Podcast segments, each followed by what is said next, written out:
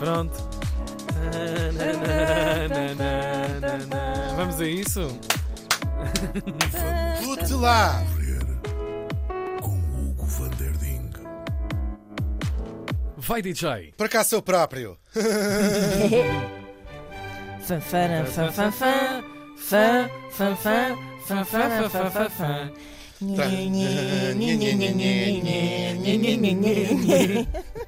Que horror. Destruindo. Neste dia 1839. É outra vez, sempre século XIX, sempre século Por XIX. acaso não saímos do mesmo. Ah. Que caraças, pá. Ah, Morri em Lisboa. Ei, outra vez. A Lisboa, pá, todos os dias só falam de Lisboa. Sempre centralismo, pá. Aos 65 anos. Ei, toda a gente só essa- 60 Tão Ei, novo. Tão novo. O empresário português. Ei, empresário! Empresário, é sempre É, os é, mesmos não também. fazem falta Devia ter ido mais cedo. Português. Ei, só português. Ei. José Ferreira Pinto Basto. Ei, os Pinto Basto, outra vez aquele fadista. No fado. Não é desse... Estamos a falar de outro eh, Pinto Basto, no caso, um Pinto Basto do século XIX. Que é um pinto basto diferente. Já não se fazem pinto bastos como na, Não fazem, já não. Porque Aquilo era mais aquilo era tão bem Hoje em feito, dia é aquilo. folha. Sim, sim. Aquilo tu compras um pinto Aquilo é contraplacado. Eu comprei um pinto basto no IKEA. Passado duas semanas estava já com uma perna assim meio de lado. Bom, o nosso José Ferreira Pinto Basto nasceu em 1774 no Porto. Ele era filho de um tipo chamado Domingos Ferreira Pinto Basto. Olha, imaginem só. Imagina, é para, não, para as pessoas não desconfiarem. Era filho, era pelo menos o que, Era o que ele achava. vendia à mãe. Que horror.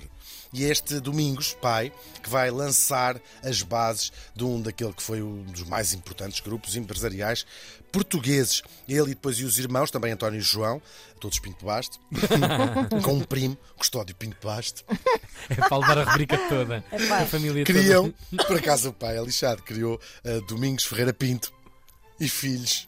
Ah. Ei, Mas que hoje depois- estragou-te. O grupo existe até hoje, chama-se Grupo Pinto Basto, claro. Eles criam na cidade do Porto, eh, que vai ser ali o seu núcleo principal, e que são um, eh, uns negócios que vão correndo cada vez melhor. Eles ficam, de facto, uma, figura, uma, uma família muito importante em termos empresariais. Ahm, depois do Porto, e, e o- este filho José é dos, é dos mais importantes ali de- de- de- entre os seus irmãos ali no, gru- no, no, no Porto, é um grande comerciante, ahm, e a- até que ele ganha o monopólio dos tabacos e dos sabões. É um monopólio importantíssimo, para vocês terem ideia. não é aquele monopólio que o Não, seu não, vale não, 4 não, contos e não, não. 500.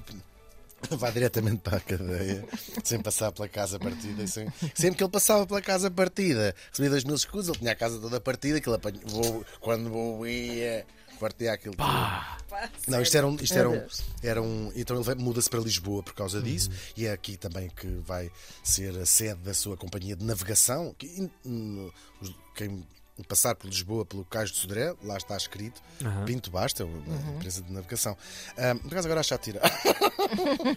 Não sei, mas era uma empresa importantíssima de navegação. Os negócios vão crescendo, crescendo, crescendo. Este, este monopólio dos tabacos e dos sabões é muito importante e ele acaba- acabava também por pagar. eh, o PIB, essas coisas que hoje em dia se, se dizem, e tinha- tu para teres o monopólio dos tabacos e dos sabões, tinhas de pagar à coroa um, um determinado valor.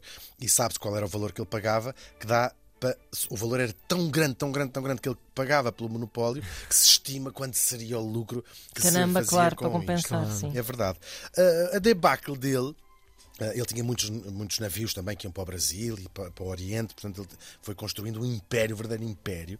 Ahm, a grande debacle dele vai ser, e ele faz outra coisa ah, com, o, com o primo e com os irmãos para gerir esse negócio do monopólio do- dos tabacos, talvez dos mais lucrativos da, da- da sua altura, era estabeleceram-se. Um bocadinho a família Rothschild fez isto noutra escala, que é ele estava ah, em Lisboa, tinha um irmão no Porto e depois outro em Inglaterra, de modo a, a- a gerirem este, este triângulo comercial. Claro que as comunicações não eram como é hoje, mandam fax. Ouça. Exatamente. Ah, e depois estendeu-se mais. Também está na navegação, já disse, os seguros, o próprio Diaba 4. Ele acaba por ser nobilitado, foi essas coisas todas, par do reino, essas porcarias todas.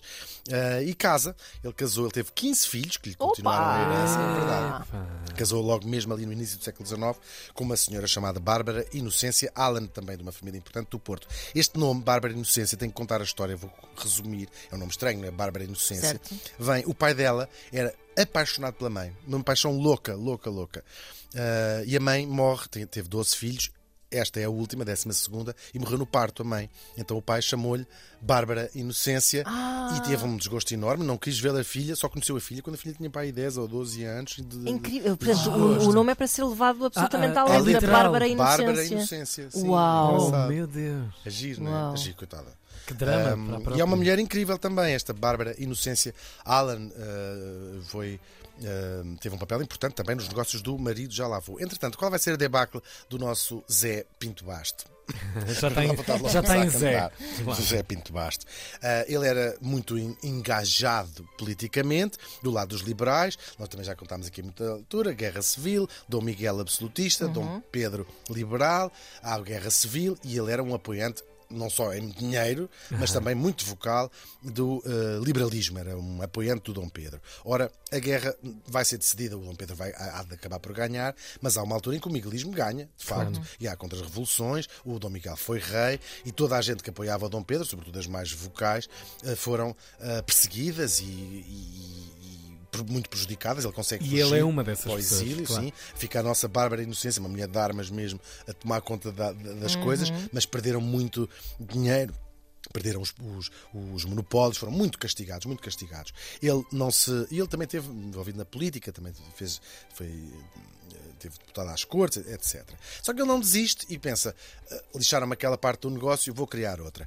E eh, vai criar, eh, vai se dedicar à indústria, vai criar uma fábrica, estamos em 1824, que acaba por ser ironicamente, o seu mais duradouro eh, legado. É uma fábrica de porcelana, a que ele dá o nome de uma das suas quintas, a Quinta da Vista Alegre, em Ilhavo. E é uma quinta.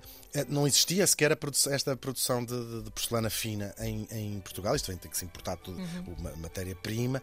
Ahm, e em- era uma fábrica a todos os níveis, ainda hoje é, mas era completamente inovadora. Ele e a mulher, ah, não só em termos tecnológicos, não só em termos de apoio, de apoio aos artistas. ahm, mas também em termos sociais, desde as creches, o bairro da Vista Alegre, existe até hoje lá em, em Ilha, um teatro, portanto era uma, uma visão empresarial hum, muito, muito particular e que foi o sucesso daquela marca, das marcas mais eh, reconhecidas portuguesas, conhecidas internacionalmente. A, a Vista Alegre ele depois acaba por morrer na sua casa, já lá com a idade que ele tinha, 65 anos, tinha-se acabado de formar, ainda levou da Vista Alegre um relógio de ouro e um prato Ah, sim, sim. um prato que eles.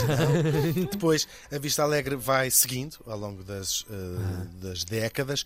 Há ali uma altura onde a coisa eh, corre mal, vai um bocadinho abaixo o negócio depois da Segunda Guerra, mas a Vista Alegre soube reinventar-se, indo buscar o- artistas con- mais contemporâneos, estamos nos anos 50 e 60, e, e, de facto um, quase renasce das, eh, das cinzas e mesmo até hoje um, é das marcas de maior símbolo de qualidade e também de, de- de uma marca que sabe eh, continuar a estar naquilo que as pessoas querem de facto comprar. A família Pinto Basto vai controlar a Vista Alegre até 2009, quando ela é comprada pelo grupo Visabeira, que hoje tem essa marca, mas eles continuam muito orgulhosos. Quem quiser ir visitar em Ilha, muito, muito orgulhosos deste seu fundador e tem retratos dele um pouco por toda a parte. E hoje, 200 anos depois, toda a gente continua a virar o prato ao contrário para ver se aquele restaurante 3 estrelas Michelin é mesmo bom ou não, o que é incrível. É verdade, é incrível. Podem ter 7 estrelas Michelin. Tá se a gente bem, vira tá. ao prato e não for a Vista Alegre,